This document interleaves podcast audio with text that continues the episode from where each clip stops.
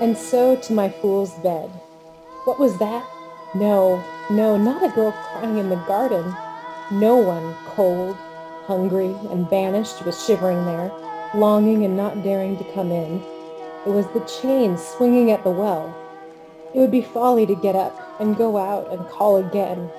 Psyche, Psyche, my only love. I am a great queen. I have killed a man. I am drunk like a man. All warriors drink deep after the battle. Bardia's lips on my hand were like the touch of lightning. All great princes have mistresses or lovers. There's the crying again.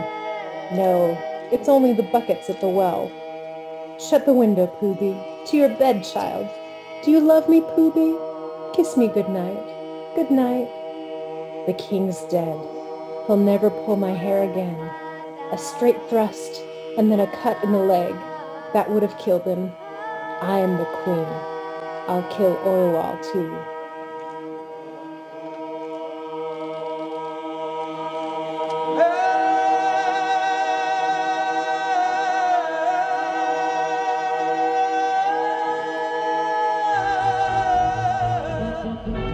I was pointing out last time that the Christian life is simply a process of having your natural self changed into a Christ self.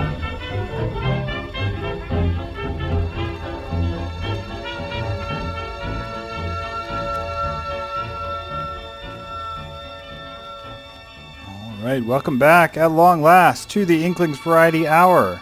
Um, it's a, a happy little excerpt from the end of chapter 19 that we begin with today um, from C.S. Lewis's novel Till We Have Faces, which he wrote quickly in collaboration with his wife, Joy Davidman, publishing it in 1956. But he'd really been developing it for 35 years, according to him, since his atheist undergraduate days.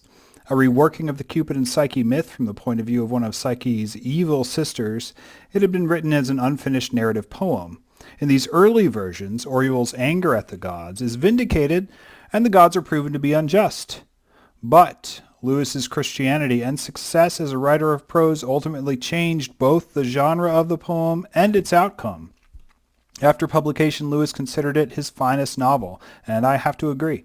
The novel is notable for its interiority. Lewis explores the psychology of the Queen of Glome, from her childhood as an ugly princess until the loss of her favorite sister Psyche, later lifting the, up the veil just a bit to allow us to see her fate in the age to come. I am Chris Pipkin, uh, assistant professor of English at Emmanuel College in Franklin Springs, Georgia. Um, and who are you, may I ask?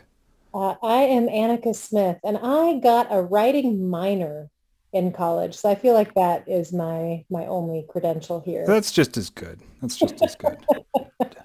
um, at long last, we are going to be um, wrapping it up. We're going to finish book one in the next hour. Finish talking about book one, hit the highlights, and then next episode, we will be finishing up talking about book four. This podcast today, we're going to be talking about chapter 18, 19, 20, and 21, somehow getting through four whole chapters in the next 45 minutes. How's everybody doing? Annika, how are you doing? What's the uh, the Anna Green Gables quote? Sound in mind, but quite ruffled in spirit, or or ruffled in spirit but sound in body, something like that. Yeah, I'm I'm very well, thank you. Uh, just a lot going on with work. I'm down in uh, Baton Rouge. It is 80 degrees in December, Mm-hmm. and I come from a land of darkness. My uh, I have a sister back in Washington State sending me photos uh, every day of the winter wonderland currently there, and Uh, it's just it's an adjustment, but it's good. Dealing with cockroaches and alligators and Yeah. stray cats, but uh, missing missing snow and cold in December. do you have any good alligator stories? I have friends whose friends lead hunting expeditions for alligators, like swamp tours and hunting gator is a thing. I've eaten alligator now. I can say that. I don't recommend it. Yeah, I've never had it. Um, and I've had chances to, but I mean, Yeah. the novelty of being able to say that you ate alligator is not really enough to, um, you know, cause me to try it. Okay, so let's talk about the end of book one of Till We Have Faces. In chapter 18, Orual prepares for her duel against Argan, um, has to kill a pig in order to get ready because she's never killed someone before. So, you know, Bardia has her practice by killing a pig. Uh, the old priest finally dies and is replaced by Arnom. The king also dies, um, and it's almost kind of like an afterthought because Orual is preparing for this duel. She has to fight this duel in order to free the Prince Trunia. Before she goes to the duel, she frees the fox, and arrangements are made for a Redival wedding. Uh, she agrees to let Trunia um, possibly marry Redival if you know they all live through this. The next chapter, 19, Orual fights and kills Argan um, in a beautifully described um, single combat. But then, as soon as she does so, she has to go to a feast and gets drunk. And what you heard at the top was her basically uh, allowing this new persona of the queen uh, to take over, you know, diminish her vulnerable real self, um, uh, kind of swallowing it up in this persona of the queen, who's incredibly competent, who nothing like touches, who's who's essentially not vulnerable. Who still loves Psyche, right? Like she's still Psyche, my only love, or is haunted by her love of Psyche, but also is still trying to like she's addressing Psyche with Mm-hmm. I'm a great queen. I've killed a man. I'm drunk like a man. Look at me. You know, Yeah. I don't know that the queen actually is an entity, but I think it's a defense mechanism that Orual is like using. Oh, and it's also a being point vulnerable. about her femininity, right? Of like, look at me, I can drink like a man. I can kill like a man. Mm-hmm. Um, There's also an awesome part in that in that chapter where she talks about how awful it is to be the only woman in a banquet hall full of men and how disgusting men are, uh, which is pretty great. It made me think of, you know, during during this time, men and women, a great deal of their lives was lived separate, right, from from one another. So I can I can kind of imagine that like in the spheres in which mainly men moved without without women. Um, yeah, I imagine there was a lot of, as she says in the paragraph before the one you read. Um, I'd never seen men at their pleasures before. The gobbling, snatching, belching, hiccuping, the greasiness of it all, the bones thrown on the floor, the dogs quarreling under our feet. Were all men such? With Bardia? Then back came my loneliness, my double loneliness for Bardia, for Psyche. Anyway, and then and then she goes on. and the natural feminine revulsion that's still there that desires Mhm. order and beauty Yeah. Yeah. so obviously disgusted. and Um, also the the frisson, right? The the delight that a woman has when a woman is the only woman in the company of men and the slight superiority, right?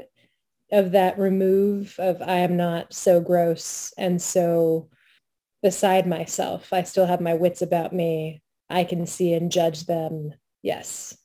Yeah, and she said she says like this is the this is the last feast I really went to and like went to the whole thing. Like usually like since since that day I just kind of make an appearance and uh, and then shuffle off and do some like important work, which is uh, which is great. Moving on to chapter 20, Orual does a lot of successful queening and there's also a lot of symbolism.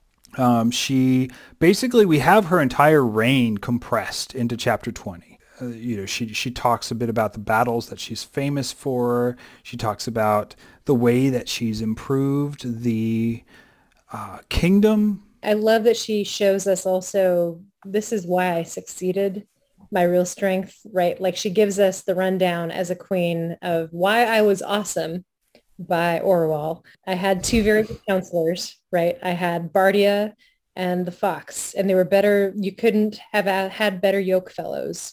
For the Yeah. Fox did what Bardia did not, and neither neither cared a straw for his own dignity or advancement when my needs were in question. She has, you know, the, the fox, his Greek wisdom. She has Bardia, his warrior spirit. And she's got the head and the heart, right? Like she yeah. has everything she needs to rule wisely and prudently. Um, and her second strength lay in her veil.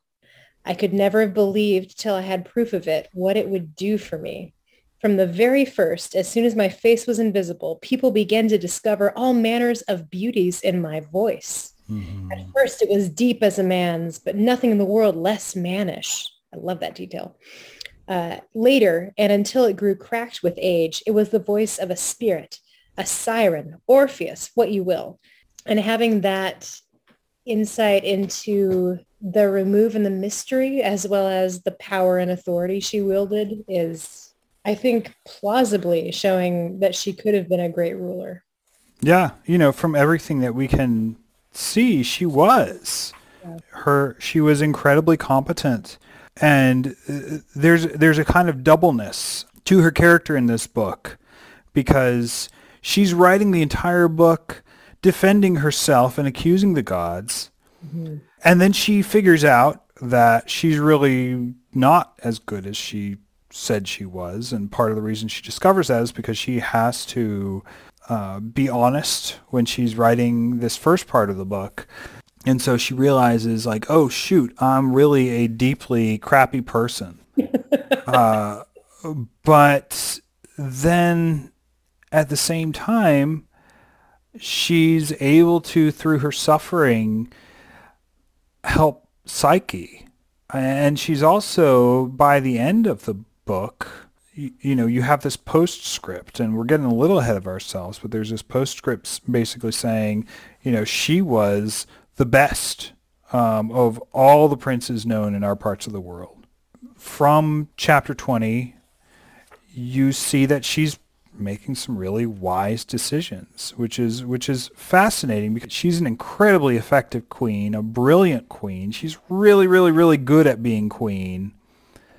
But, you know, just like the Wizard of Oz, right, who's a very, what is it, a very good man, but a very bad wizard. I think that's what he says, right? Uh, uh, I was never allowed to see the Wizard of Oz. Oh, that's so sad. It was freaky. Also, those monkeys are creepy. Oh, the monkeys are great. The monkeys are great. But yeah, if you uh, if if you if you strike that and reverse it, right? Um, she's a she's not mm-hmm. necessarily a good woman, but she's a very at this point, but she's a very good queen. Some real politic right there. Like that is what we're often presented with from the realists politically, right? Of um, you don't want necessarily a leader who is moral and a, someone you you trust as a person as much mm-hmm. as someone who is prudent and can do the job and lead um, mm-hmm. regardless of the choices they have to make or the sacrifices or the people they hurt yeah, yeah, which is interesting, right? Because I would say that as queen, she seems to be her public persona clearly does embrace conventional virtues, right? Or, or, or like embraces them for the first time in a way that her father had not, right? But inside, she still has this wound, and she still has this way that she's like uh, killing people, basically by like using them up, right? Which is uh, which is which is fascinating because because yeah, like she's doing things like setting her slaves free, you know, setting the fox free certainly, um, taking the mines and making the mines a, a a place that actually produces silver and isn't just a place for people to be punished. So all of these really not just brilliant decisions, but essentially virtuous decisions, right? Um, and yet deep down inside there's still this fundamental wound that she has um, that is causing her to sort of use everybody up that she's like in personal relationship with. Like Ansit says, devour them, um, mm-hmm. even though she claims to love them, which is, uh, yeah. Even the the fox, when he is freed and stays with her, um, he grows old and needs rest and she talks about how he becomes less of a philosopher and uh, he talked more of eloquence and figures and poetry. His voice grew always shriller and he talked more and more. And you can sense the the annoyance underneath that. Um, he often mistook me for Psyche now. That's chilling in some ways. Yeah. But I was too busy to be with him much. What did I not do? He's annoying. He's now in this other world and not as useful to her. And he needs her, right? Like he needs company um, yeah. and someone to talk to. And she needs him less and is then not with him. Yeah. Even that sort of discarding of this now elderly friend who had been her closest since Psyche's sacrifice. Yeah. And not only that, but like had decided to stay there for her, right? right. And not to go back to the Greek lands. Um, and she has this, you know, she has this sort of pity party, you know, begs him to stay. And once she has emotionally blackmailed him into hanging around, it's like, well, I've, I, she's kind of used him up. No, you know, and, and this, this kind of reinforces the fact that even though she loves people, that love is mostly selfish love. It's mostly love that sees the other as existing for the sake of the self. It's which, a taking love rather than a gift love. yeah, yeah, absolutely. Uh, and, and, you know, obviously same with Bardia as well, and we'll get to that. She mentions that she finally meets Ansit, Bardia's, uh, um, you know, famously beautiful wife, but after eight children, she's not so cute anymore. Fox dies. Um, there's a new image of Ungit that's put up in the temple that is uh, that is more Greek and that is um, the best work of art that they've seen in Glome. But the Fox kind of laughs at it because it's still not as good as the you know as the Greek ones and uh, even though it's modeled on the Greek ones, um, she hangs Batta, which is always like kind of a shock when she hangs the woman who basically was her mother. But uh, she's found out that Batta's stirring up trouble among the uh, other servants, so so she hangs she hangs her, and then Orual, after the fox's death, sort of feels like the kingdom is getting uh, despite all the progress that she's made and all of the great victories she's had and the great decisions that she's made, um, she's kind of tired of uh, Glome and needs to go somewhere else. So she decides to go on a progress. And that brings us to chapter 21, which is the whole reason for her writing this book just mm-hmm. before we get to the progress, the, the, the end of chapter 20 with, I, I love the foreshadowing. That's also a callback with um, the fox's death.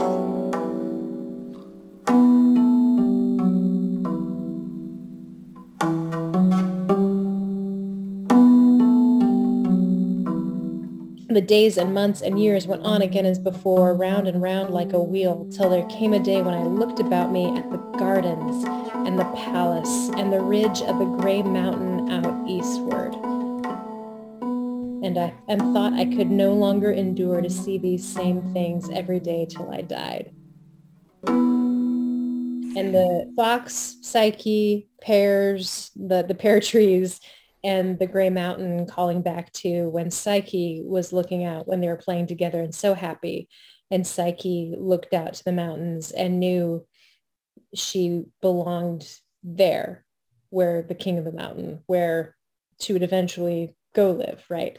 And the the calling in, I, I just love that calling in Orual's soul in her dissatisfaction with her current life and the fox's death. Yeah, it's interesting. I mean, if places can stand for someone's entire history or personality, right? All those things that she mentions are so deeply symbolic to her of sort of the best things. Um, and I mean, not the Grey Mountains so much for her, but um, but there's such a um, desire to get away from the self here spurs her to to travel, right, and to go to a new place. Um, and of course, what happens is that when she goes to this new place, um, she's confronted with her with a twisted version of the story that she's just finished telling, um, where she finds herself at a shrine and there's a little like two foot wooden image of a goddess in a uh, in, a, in a shrine in Essur, a nearby kingdom, um, and she talks to a priest about the goddess, and the priest basically tells her the story of Psyche. I do love, she, on her way there, she sees Redival again. Yes. Uh, and Redival is fat, and she's not pretty mm-hmm. anymore. And the the sort of gloating in the understatement of that sort of meeting I was astonished to see how she had grown fat and lost her beauty. She talked as of old everlastingly, but all about her children and asked after no one in Glome except Batta. Trunia never listened to a word she said, but he and I had much talk together, right? Like my pretty sister is fat and old now and her husband doesn't listen to her, but listens to me. Yeah. Like it's it's so on point and bravo to cs lewis for that. That was great. Yeah and it's it's kind of of a piece with her with the way that she consoles herself for the fact that bardia mm-hmm. is you know in love with his wife right? When when she says things to herself like um, you know do, does his wife really know him? Has his wife really been in the battle with him? You know um, i back to back with him and in a mm-hmm. cold night when you need to stay warm for safety, right? She's never had his back in a fight. I'm in his man's world. I get to see who he really is, and she gets the leftovers, right? So evil. It's wonderful because, yeah, it's really despicable, but it's also like totally normal? Understand yeah i mean that's the that's the way people are. Um, and and everything else that i've read by lewis you know you've got your good people and you've got your bad people. Bad people act like that and the good people you know yeah they might make some mistakes but they're like mostly okay right? Um, and then you have the bad people that become good people right? And they and yeah, like they do some backsliding, but then eventually they, you know, they they turn good. Uh, but this is such a complex psychology, and it's absolutely it's absolutely dead on because it's the way that we console ourselves for missing out on, you know, that we feel like have made our lives disappointing, right? Or have made our lives failures or something like that, right? Uh, because we, we look around and we see these other people who apparently have perfect lives, um, and they're the only ones we compare ourselves with. Um, and then we find some way to console ourselves. Like, well, they they might be like three times as rich as me, but have they really enjoyed their lives the way I have? Probably not probably they're just running around and you know and like we take this like sadistic pleasure in that idea even though like it's probably true we shouldn't take pleasure in the fact that that's probably true right? We should probably be empathetic. But anyway yeah and and we'll find out you know later on that what the things that she's thinking about Bardia and Ansit are absolutely true. And that's really sad. But um but it's mostly sad that she is kind of a monster. And what she's being sort of smacked in the face with when she goes to this shrine and hears this story is um, is the fact that in this story she is not the heroine, um, she's the villain, um, and that leads her to write this book. Um, it leads her to write this book, um, even though you know Bardia is sick and she's like vaguely annoyed with him for being sick the priest tells this uh, story that to her just seems completely backwards and wrong.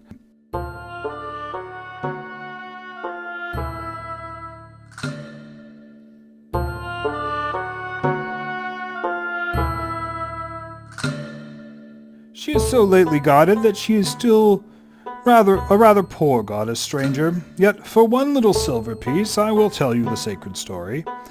Thank you, kind stranger, thank you. Istra will be your friend for this. Now I will tell you the sacred story. Once upon a time, in a certain land, there lived a king and a queen who had three daughters, and the youngest was the most beautiful princess in the whole world. And so he went on, as such priests do, all in sing-song voice, and using words which he clearly knew by heart. And to me, It was as if the old man's voice and the temple and I myself and my journey were all things in such a story, for he was telling the very history of our Istra, of Psyche herself, how Talapal, that's the Assyrian Ungit, was jealous of her beauty and made her to be offered to a brute on a mountain, and how Talapal's son Ialim, the most beautiful of the gods, loved her and took her away to his secret palace. He even knew that Ialim had visited her only in darkness and had forbidden her to see his face, but he had had a childish reason for that. You see, stranger, he had to be very secret because of his mother Talapal. She would have been very angry with him if she had known he had married the woman she most hated in the world. I thought to myself, it's well for me I didn't hear this story 15 years ago. Yes, or even 10. It would have reawakened all my sleeping miseries. Now it moves me hardly at all. Then, suddenly struck afresh with the queerness of the thing, I asked him, where did you learn all this? He stared at me as if he didn't well understand such a question. It's the sacred story, he said. I saw he was rather silly than cunning, and that it would be useless to question him. As soon as I was silent, he went on. But now all the dreamlike feeling in me suddenly vanished. I was wide awake, and I felt the blood rush into my face. He was telling it wrong, hideously and stupidly wrong. First of all, he made it that both Psyche's sisters had visited her in the secret palace of the god. To think of Redival going there. And so, he said, when her two sisters had seen the beautiful palace and been feasted and given gifts, they... They saw the palace? Stranger, you are hindering the sacred story. Of course they saw the palace. They weren't blind. And then it was as if the gods themselves had first laughed and then spat in my face. So this was the shape the story had taken. You may say the shape the gods had given it. For it must be they who had put it into the old fool's mind or into the mind of some other dreamer from whom he'd learned it. How could any mortal have known of that palace at all? That much of the truth they had dropped into someone's mind, in a dream, or an oracle, or however they do such things, that much, and wiped clean out the very meaning, the pith, the central knot of the whole tale. Do I not do well to write a book against them, telling them what they have kept hidden? Never, sitting on my judgment seat, had I caught a false witness in a more cunning half-truth.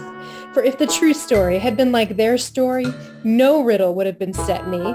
There would have been no guessing, and no guessing wrong. More than that, it's a story belonging to a different world, a world in which the gods show themselves clearly and don't torment men with glimpses, nor unveil to one what they hide from another, nor ask you to believe what contradicts your eyes and ears and nose and tongue and fingers.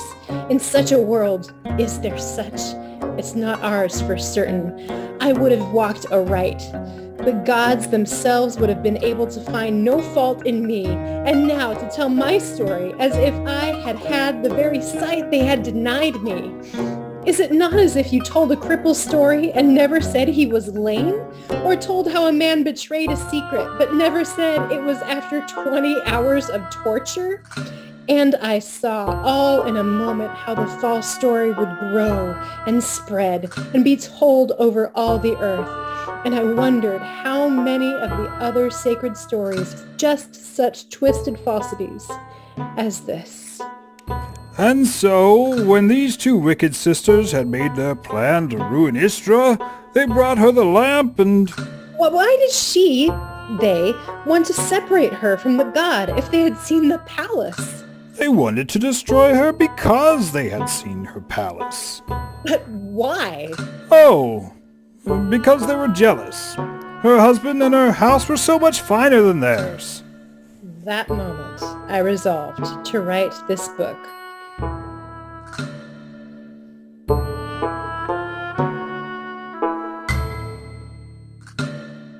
She's furious that they that he would say that she was jealous of, of Psyche, which of course, like reading the book, we know she is jealous of Psyche. she forces everybody who's walking with her in this in this uh, pilgrimage to go faster and get up earlier and walk a little later every you know every day and they're all uh, at the beginning of the pilgrimage they're like all finding out you know that she's really a fun person to be around and all of that but then by the end they're like oh man this this lady um, but uh, yeah um, uh, but that that ends, uh, you know, basically her her saying, um, you know, I'm going to write this book. I say, therefore, that there is no creature, toad, scorpion, or serpent, so noxious to man as the gods. Let them answer my charge if they can. It may well be that instead of answering, they'll strike me mad or leprous or turn me into a beast, bird, or tree. Will not all the world then know, and the gods will know it knows, that this is because they have no answer? It's quite a whirlwind tour of the last four chapters. Um, is there anything that we should dwell on a little bit more in the, um, you know, in the last seven minutes or so we have in this hour?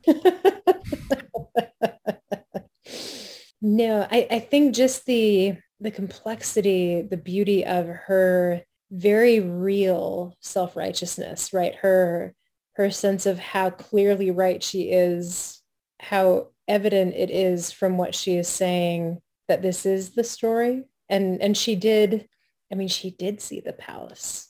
It, it was a brief moment, but she saw it, right? Yeah. Um, when she went down to the river and she talked herself out of it, but she can't undo that she was given the vision.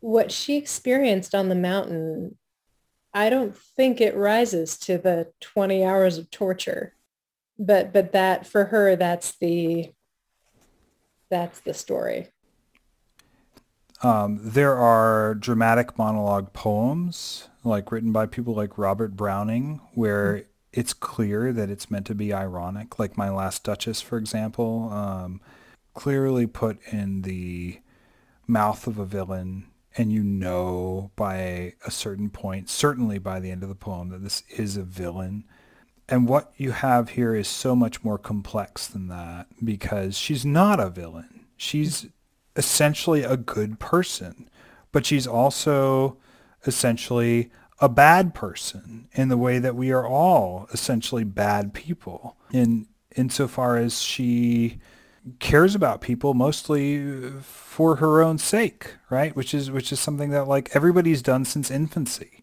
Um, we we all do that, and it's very very difficult to train us out of that sort of need love, you know, as as as you said, um, and, and to agape love, right, into into love that that sacrifices the self.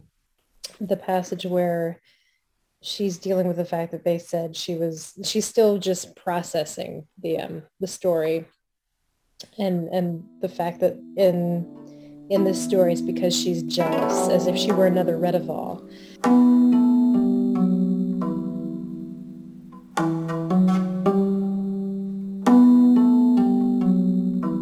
Say the gods deal very unrightly with us, for they will neither, which would be best of all, go away and leave us to live our own short days to ourselves, nor will they show themselves openly and tell us what they would have us do, for that too would be endurable, but to hint and hover, to draw near us in dreams and oracles, or in a waking vision that vanishes as soon as seen, to be dead silent when we question them, and then glide back and whisper words we cannot understand in our ears when we most wish to be free of them, and to show to one what they hide from another.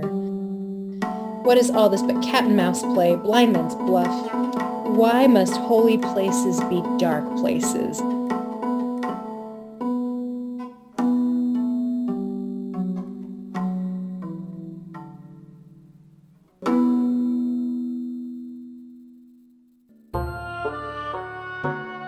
So, listeners, this is the end of this hour, and next week we will have um, our final episode on book two with Andrew Lazo. So, uh, uh, stay tuned.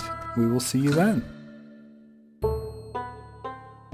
All blessed encounter full of joy, unscheduled on the Gießen plan, with here an addict of Tolkien, there a Charles Williams fan. And before you uh, before you sign off, I just want to clue you in. Look at the last two words of book one, hmm no answer. and what are the first two words of book one? I am. Great. Now put those four words together, I am no answer. and that's what Orual figures out in the whole Hmm. of book one. And to find out more about that, we'll see you next week.